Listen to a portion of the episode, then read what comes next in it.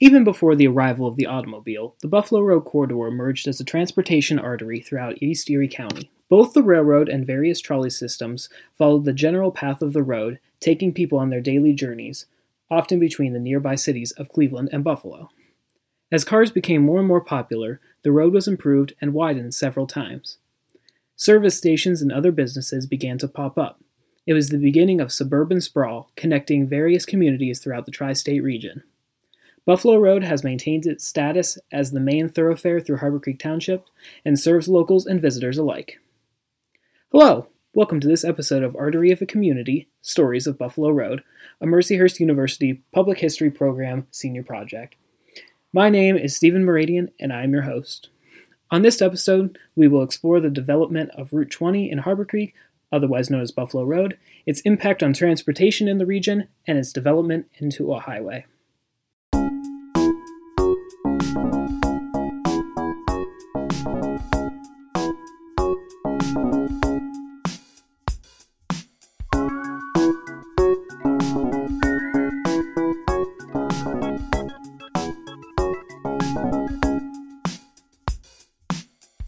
There is no doubt the impact that the railroad had in both creating and destroying thousands of communities in the United States. Towns were built as the railroad pushed further and further west, but just as many were bypassed.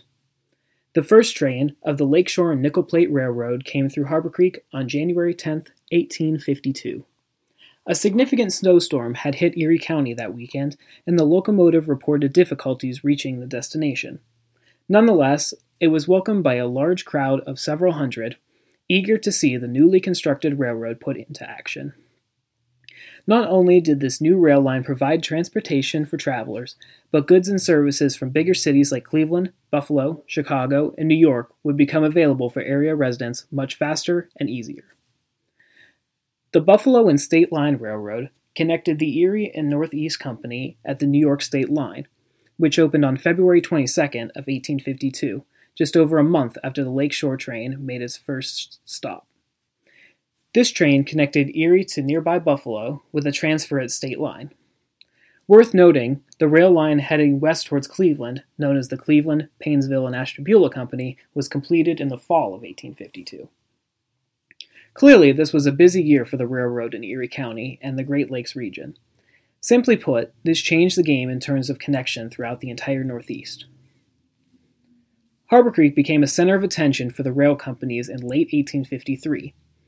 On November 17th of that year, between Buffalo and the Pennsylvania State Line, the owners of the Buffalo and State Line Railroad decided that the gauge of the rail line would be changed from 6 feet to 4 feet 10 inches, making it the same width all the way from Cleveland to Buffalo. Makes sense, right? Well, Erie County residents, including those in Harbor Creek, were dismayed to see the change. They wanted the end of the line for the New York and Erie Railroad to be here instead of Cleveland. They also wanted appropriate opportunities for transfer in Erie, and if trains did not stop, then this was not possible. This now opened the door for trains to pass right by Harbor Creek without even stopping, leaving both economic and travel opportunities behind. Erie was vying with other cities at the time for economic superiority, and without proper transportation, this was a problem for the Erie and Harbor Creek area. The change became official on December 7, 1853. Erie and Harbor Creek residents were ready to protest the new gauge width. In Erie, a mob tore down bridges over State and French streets and destroyed large sections of the tracks. The railroad replaced the track, and the locals continually tore them up over the course of months. Similar events transpired in Harbor Creek. Track was torn up in three separate places the day following the initial mob, including a bridge and the section of track that intersected Buffalo Road.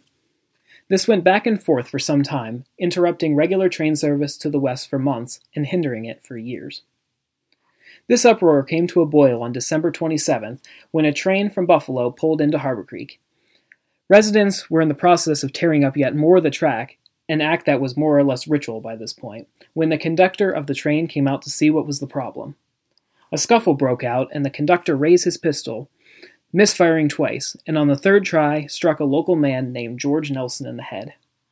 He survived the affair, but the crowd grew larger and angrier, many thinking he was dead. The conductor got back on the train and escaped to safety somewhere in New York, while the crowd became more demanding and restless. Eventually, military men from Harbor Creek and Erie arrived and declared that no more shall be done on the tracks until judicial approval. There were many legal battles involving both the tracks and the incident that occurred in Harbor Creek.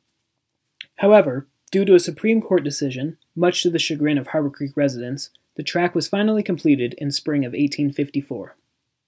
The Erie Gauge Wars were declared perhaps the most exciting thing to ever happen in Harbor Creek.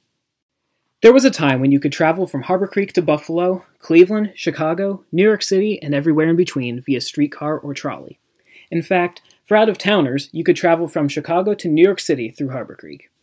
The Erie region was a convenient stop, as it was the approximate halfway point between the two metropolises.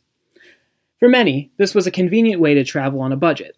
In 1866, William Leach opened the first fleet of six horse drawn trolleys in Erie, though his operation did not last long and even saw one of his horses poisoned. The trolleys, which eventually switched to electric in the late 19th century, operated in sections that were each owned by different companies. For example, in 1898, the Erie Rapid Transit Company made plans to construct a streetcar line from downtown Erie through Wesleyville, Harbor Creek, into Northeast. Travelers wishing to go farther could transfer lines in Northeast and continue on to Westfield, Dunkirk, or Buffalo. The fare from Harbor Creek to Moorheadville, which is now the border of Harbor Creek and Northeast Townships, was 10 cents, and to continue to Northeast was another 10 cents. This line opened in September of 1901. These journeys were long and tedious due to the high number of transfers needed to reach big city destinations. However, the streetcar made it possible for suburbs to emerge, and those who were employed in the city did not have to actually live there. The Buffalo and Lake Erie Traction Company was started in December of 1906, which connected Dunkirk to Erie. In March of the same year, the Buffalo to Dunkirk and Dunkirk to Erie lines had been combined, but did not begin service until late 1909. Two years later, the company completed a line from Erie, passing through Lawrence Park and eventually Harbor Creek via Iroquois Avenue, parallel to Buffalo Road. Nearly 200 passengers a day enjoyed, or perhaps did not enjoy, this service. During the Prohibition era, the Erie region was ripe with smuggling operations due to its proximity to Canada. There was some rumor that the last journey of the trolley cars was involved with some rum running activities, but for good reason, there is no true documentation of this. By the 1920s, financial problems arose for the trolley companies. The Depression hit, and the automobile became ever more popular with individual travel. Yet the Buffalo and Erie lines still made 10 trips a day through the mid 1920s. The trip to Buffalo could take nearly four hours, a trip that now takes less than an hour and a half by car. The entire line was closed by 1933, marking the end of the trolley era in the Erie region. Locals will notice the former interurban trolley barn at 5358 Buffalo Road, which has been free of trolleys since the early to mid 1930s. This is one of the last remnants of the trolley industry in Harbor Creek. Also worth noting is that Northeast, near the modern intersection of Route 20 and I 90, boasted the world's longest trolley bridge at 900 feet long. This track was also abandoned in 1933. Transportation along Buffalo Road for many years required diligence and an acknowledgement of the dangers one may encounter. Dead Man's Crossing was located just west of the village of Harbor Creek, where present day Buffalo Road meets with Depot Road and passes under the train tracks. The subway was built because pedestrians and motorists alike had to cross the train tracks at this crossing to get to Buffalo Road. It was also at this location that two different company rail lines crossed, making for a very confusing and dangerous situation. The area was unpaved, and many times the person crossing could not see the train coming from the opposite direction. The only warning was a stop, look, listen sign, People would go through these steps at the first set of tracks and then go too fast across the second, oftentimes right into passing trains. There are many cited examples of deaths at this crossing, and it prompted the construction of the subway or underpass that exists today in 1921. During the Harbor Creek Bicentennial in 2003, the subway was decorated with new flower beds, welcome signs, and a new paint job. The arrival of the automobile era transformed Buffalo Road. The first automobiles went on the market in the U.S. in the early 1890s. Jackson Koehler of the Koehler Brewing Enterprise was one of the first Erieites to own one in 1898. By 1901, Jacob and Lewis Roth had established the Erie Auto Coach Company to compete with the trolley industry. By the 1920s and 30s, auto driven changes came to Harbor Creek and Buffalo Road. Service stations began to pop up along the road to tend to drivers' needs. The Sterling service station, operated by Clyde Nonomack and his father in law, John Vance Chapman II, was opened in 1923 as the first Atlantic refining station in northwestern Pennsylvania. The station was located where Depot Road meets Buffalo Road on the north side, with the train tracks to the rear. The station boasted two paved pump aisles to satisfy empty tanks of travelers, as well as a convenience store that sold anything from tobacco to snacks and drinks to bread and personal care items. Customers were allowed to have a weekly tab that could be paid off later. Interestingly enough, biplanes would occasionally land nearby in what is now the Harbor Creek High School football field on their way to Cleveland or other cities and refuel. Other service stations followed suit. Joe Ed's service station, located on Buffalo Road, just east of the village of Harbor Creek, opened in 1933, and a Sunoco station was opened in the Eastway Plaza in the 1970s. One of the major problems for the automobile industry throughout the 20th century was for a long time the roads just weren't wide enough for this type of traffic. Buffalo Road itself has been widened several times, most notably in 1954 when it was widened to four lanes of traffic for the section through Harbor Creek Township. The most recent significant addition to the Buffalo Road corridor in terms of transportation was the construction of the Nagle Road or Harbor Park Bridge that was completed in September of 2003. Many remember Walbridge Road being the nearest connector between Harbor Creek and Lawrence Park, as well as Iroquois Avenue and the East Lake Road, having to pass over three sets of railroad tracks, often waiting for one of them to pass. All of that changed after the bridge was built. It connected the two communities, and locals have not looked back. This project was vital to the business sector of Harbor Creek, as well as just simply made sense for ease of travel. Buffalo Road continues to be a work in progress as the 21st century rumbles on.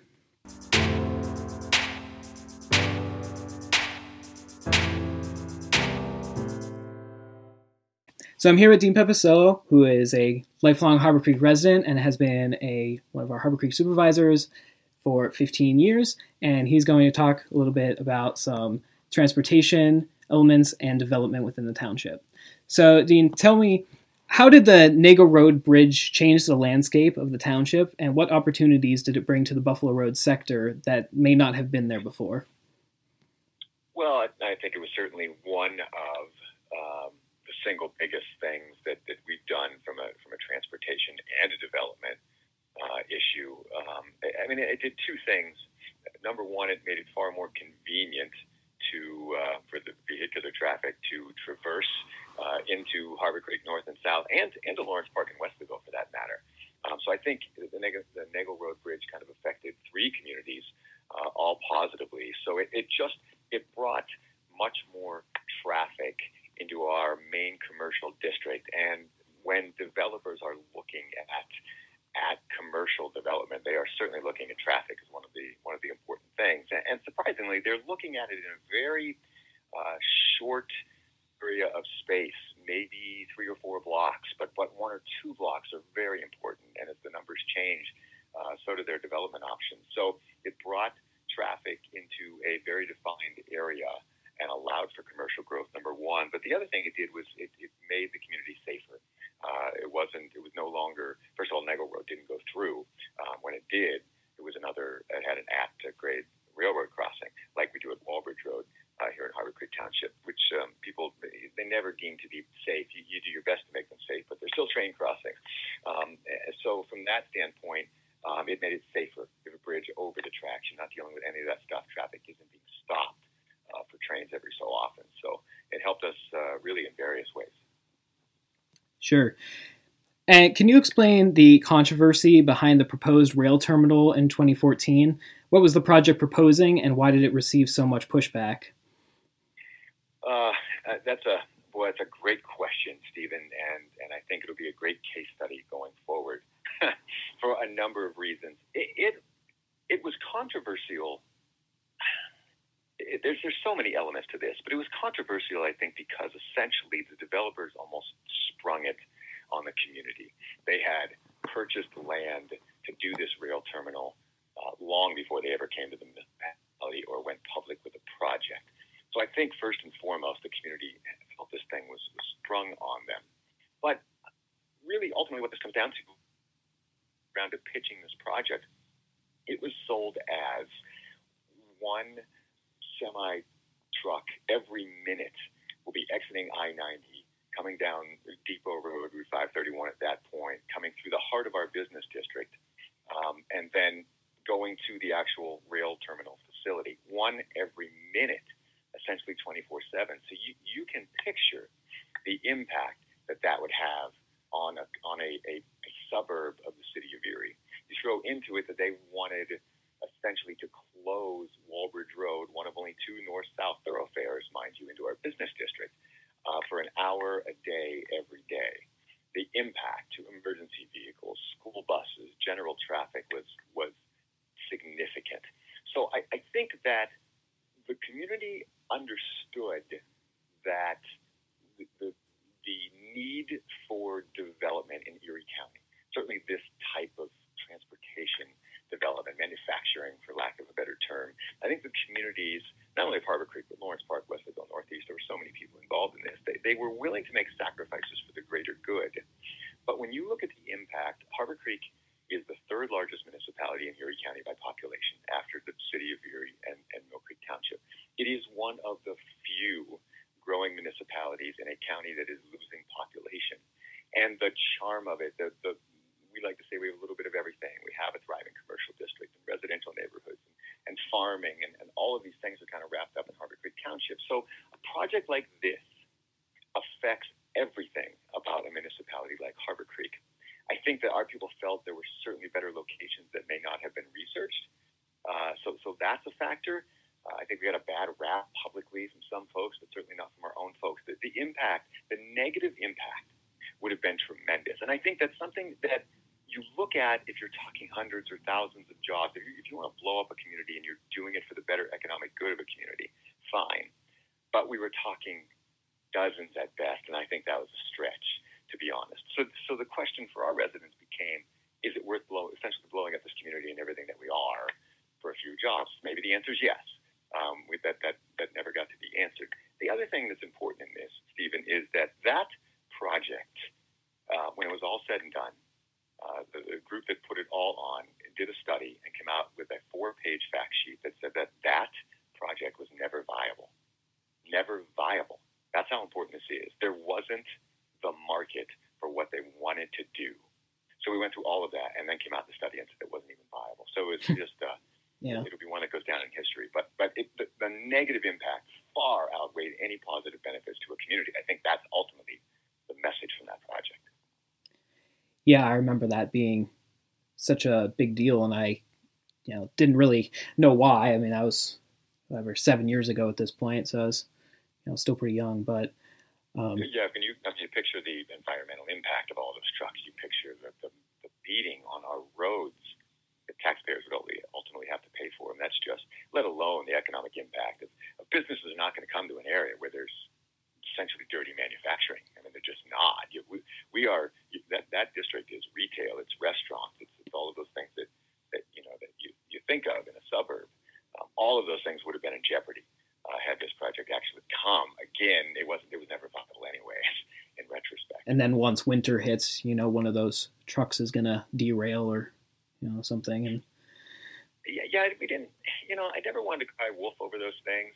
Um, and again, it never got to us the, the township never actually saw it. They went through public hearings on their own, and they saw the reaction. So we never even had a chance to rule uh, on the thing. We, we didn't want to cry wolf. We wanted to do what's best for a community, but that clearly was was not. So, kind of the opposite end of that is, I'm sure you and your fellow supervisors have overseen, you know, various projects along uh, Buffalo Road that were successful um, in your time at the township. And can you describe um, some of these successful projects?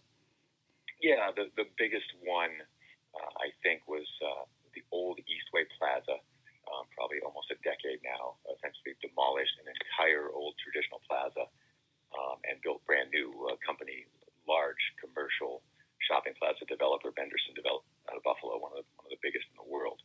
Um, who, you know, you, you think of they're out of town owners and uh, they take their money and they run. It's not necessarily like that.